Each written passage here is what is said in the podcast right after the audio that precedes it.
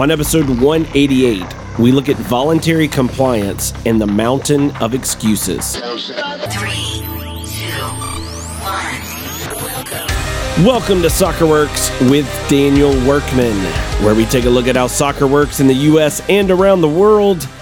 On this episode, we are looking at voluntary compliance and the mountain of excuses. There are a few clubs, but very few clubs in America that are trying to voluntarily be in compliance with FIFA in regards to solidarity payments and or training compensation. The Jacksonville Armada as well as the Las Vegas Lights have both been attempting to voluntarily comply with FIFA in regards to solidarity payments.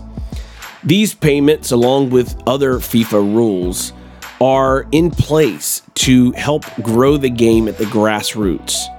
With US soccer claiming that their mission is to make soccer the preeminent sport in America, it's really hard to support that phrase or that vision when you see actions going against the very rules that are in place across the globe to help grow the grassroots and to help protect the smaller clubs.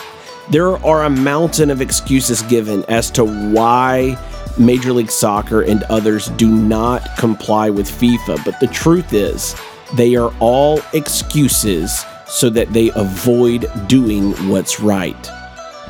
Thanks for listening. Until next time.